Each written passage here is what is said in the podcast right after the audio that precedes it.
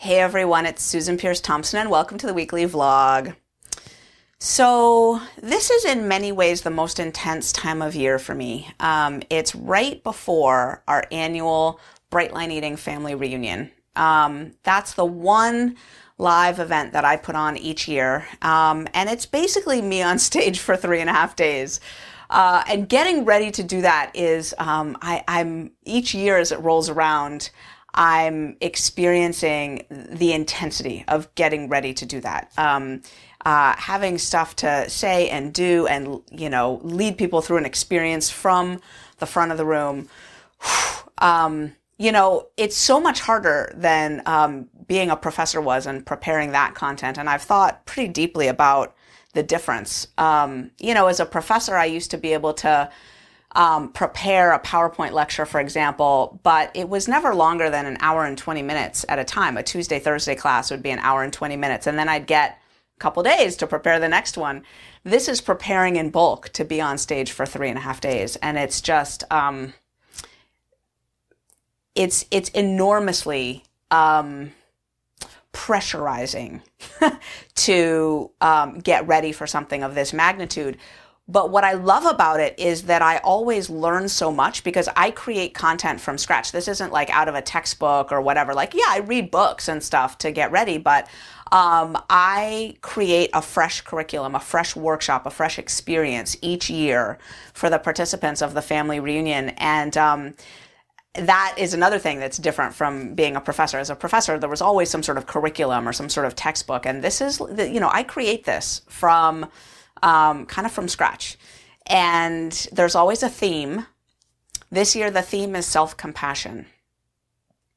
And I've been noticing in our Brightline Eating community, um, collectively speaking, in general, how hard we are on ourselves.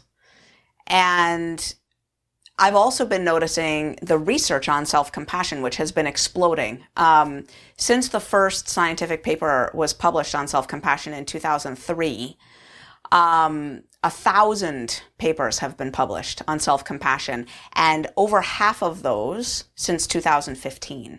So the rate of publication on self compassion has been growing exponentially. And what we're finding is that self compassion um, has all the benefits of self esteem and then some. Um, self esteem tends to abandon us when our egos are threatened or when um, we don't perform well, when we fall short in our own eyes. But self compassion doesn't. That's actually exactly when self compassion swoops in um, and buoys us up and um, protects us from the potentially um, harmful or negative um, repercussions of a failure or a setback. So self compassion is one of the key ingredients to resilience, essentially. And, um, you know, struggling with food and weight or striving to eat healthfully in uh, an environment that doesn't support that, right? The current environment is it continues to be incredibly obesogenic and um, and incredibly uh, what's the word? Um, deaf, dumb, and blind, like ignorant to um, what it really takes to eat well and to um, to avoid the brain damage that comes from eating the standard American diet. And I use that term scientifically. Brain damage is exactly what it produces. Um, I, I, use that term as a neuroscientist. Brain damage is what happens when you eat um, the way the standard American, you know, eats, or the, I guess it's now the global world industrial diet, or whatever they're calling it, the the diet that um, we're exporting as Americans around the world, and we're seeing it crop up in China and in India and um, pretty much all around the world. So, um, our culture is still completely blind to, um, not completely, but relatively blind to the impact of the food that we're eating. And um, people are not sort of cognizant of the fact that somewhere between 60 and 70% of us are dying uh, too early um, of preventable diseases from the foods that we're putting in our mouths.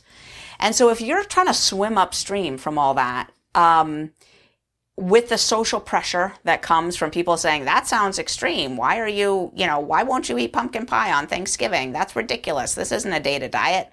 Blah blah blah right? If you're if you're trying to swim upstream against that current um, it's hard. It's hard. And it's for most people not a perfectly smooth journey. And this is why self-compassion is so important. Um, most of us come into Brightline eating with decades, decades of habits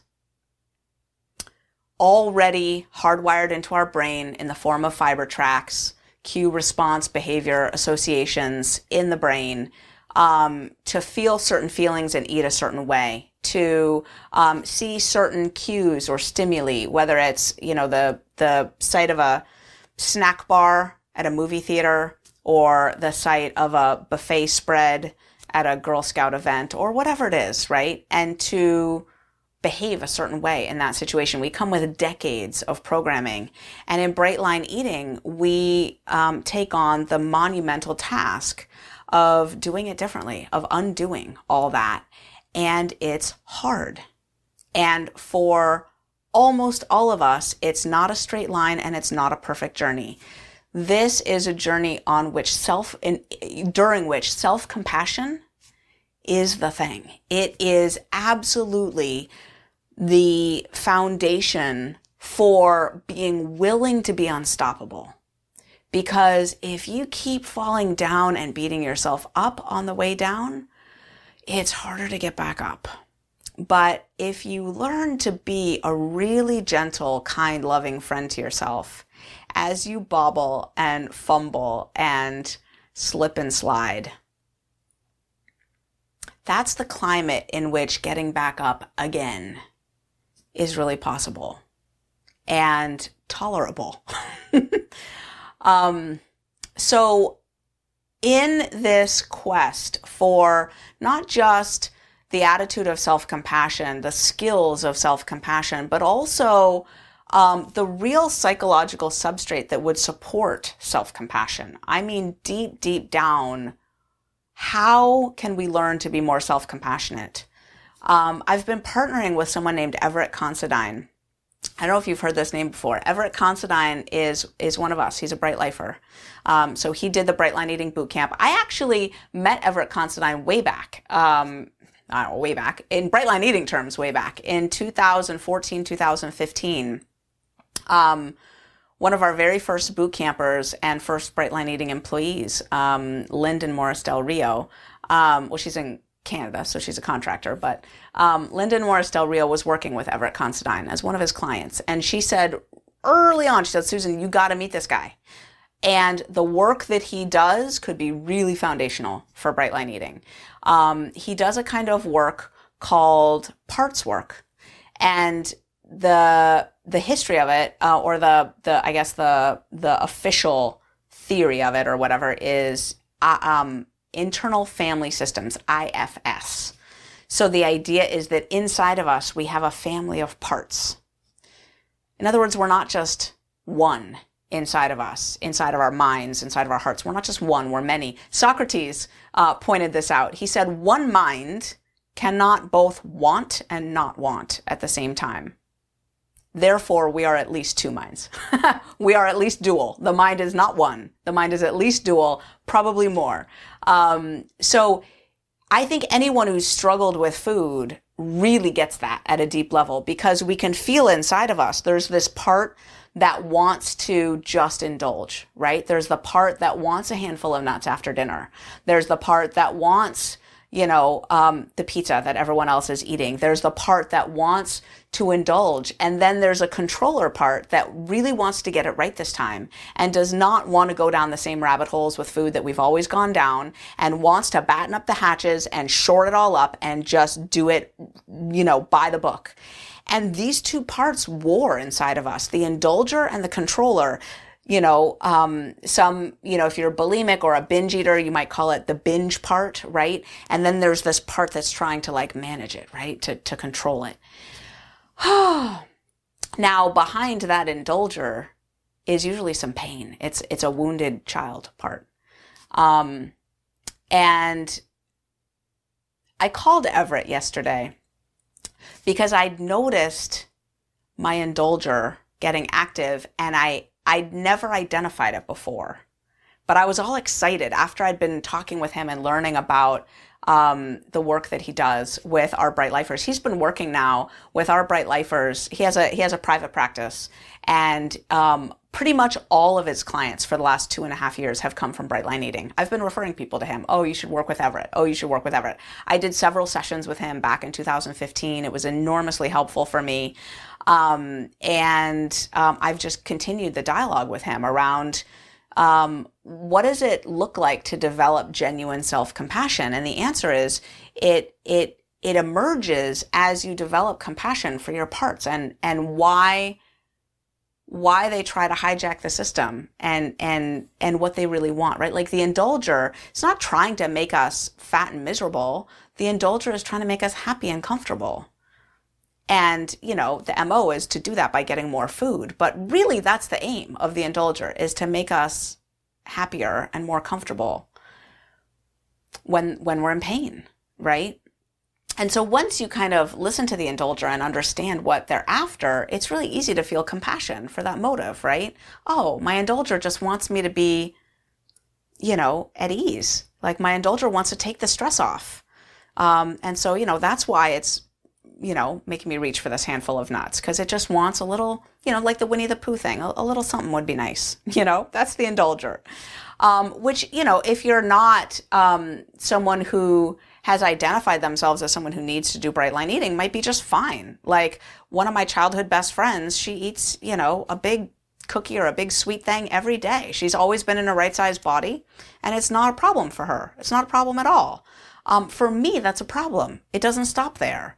Um, and my system, unfortunately, I have one of these brains that's high on the susceptibility scale. She's a one on the susceptibility scale. It doesn't impact her at all to indulge a little bit. For me, the impact is enormous.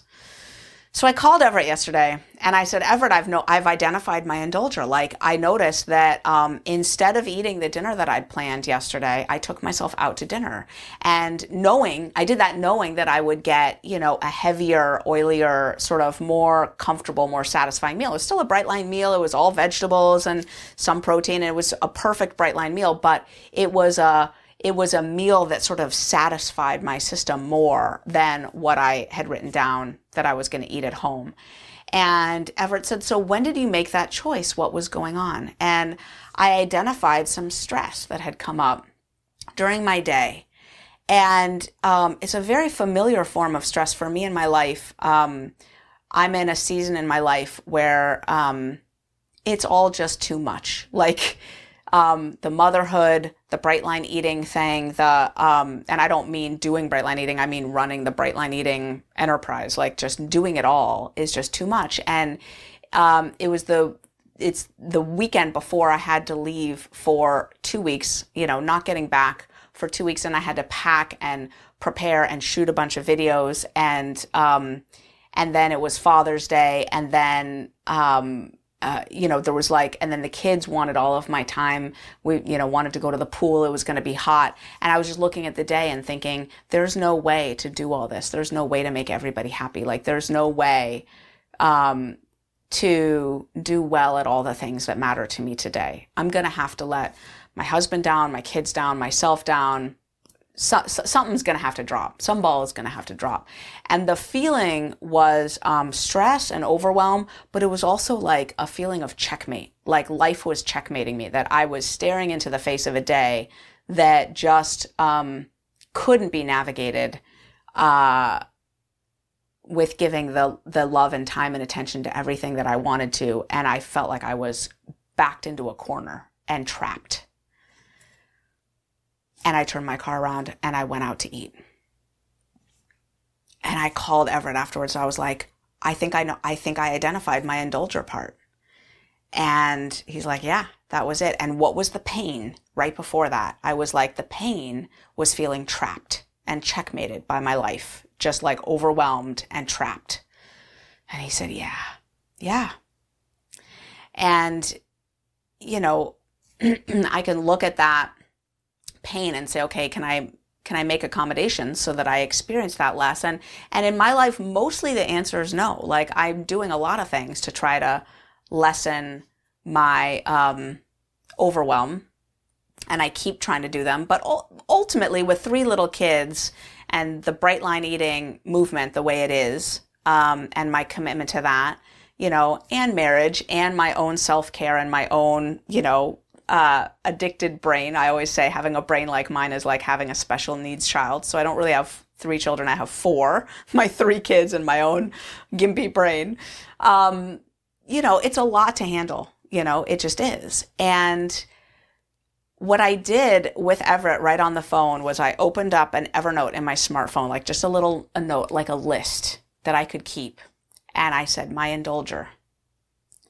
And I wrote the date and I wrote how I was feeling, like the hurt, the trapped feeling, the pain that came right before deciding to make a change in my food. And and I wrote what I did. You know what I mean? Like I went out to eat instead of eating the food that I'd committed. I went out to eat and and here's how I was feeling and here's how my indulger swooped in into a painful like unwinnable situation and tried to make it better with food. And and Everett said, Susan, now that you see that that that's your indulger, um, watch and notice whether just being aware of it now helps to shift it. Because sometimes with this parts work, as the self-compassion comes in, as you see in the moment, oh, here's here's me feeling triggered and wounded and hurt and freaked out this way and here's where my indulger is coming in and saying, let's, let's eat over this. Um, sometimes just having those eyes on the situation shifts it. And I'm so excited to be tracking this now. This is the work that we're going to be doing at the family reunion, not just around um, the indulger, but around all of the parts. Everett Considine has um, been putting together a BLE parts map. It's literally a map of the parts that get activated when you go on the bright line eating journey. Like, uh, and the indulger is one of them, and the wounded little kid is another one. And I'll tell you another one. It's the isolator. There's, there's, and the controller. I already mentioned that, right? There's, there's some predictable parts that get activated um, and are in play when you're trying to do bright line eating. And we're going to be talking about all this with with an eye to self-compassion. Like how can we understand our inner dynamics with the purpose of developing so much tenderness toward ourselves and also with the purpose of living a life um, in our highest, most authentic self, which is something that I feel like I do almost all the time these days. That's why I was so excited to notice this indulger part. And I was, you know, happy to note also that the indulger didn't make me go eat ice cream. You know what I mean? That wasn't the agenda. The agenda was just to go eat some, you know, vegetables and protein outside of the house instead of inside of the house, which is huge improvement. I mean, in the past, um, that same indulging um, part um, might have hijacked my whole system and gotten me to go, you know, binge on cookie dough. But instead, you know, my system is pretty well aligned these days. And um, so I just noticed that decision to shift my food plan to a meal out. I mean, the, the rationale was that it was more convenient because I was in a time crunch. Um, but I, I, I could tell it was my indulger really wanting to ease, ease my feeling of tension and, and overwhelm. So the the I is to living happy, thin, and free, and aware and awake and engaged with our highest, most authentic self. So if any of this sounds interesting to you, um, we're going to be doing a pretty fabulous workshop for three days. It's going to be starting Wednesday night, June 27th and then all day Thursday, June 28th, and all day Friday, June 29th, which happens to be my birthday. I'll be turning 44. And if you want to join us for any of that, it's happening live in San Diego. Um, and it's been sold out for a long, long, long time now. However, um, we are live streaming it.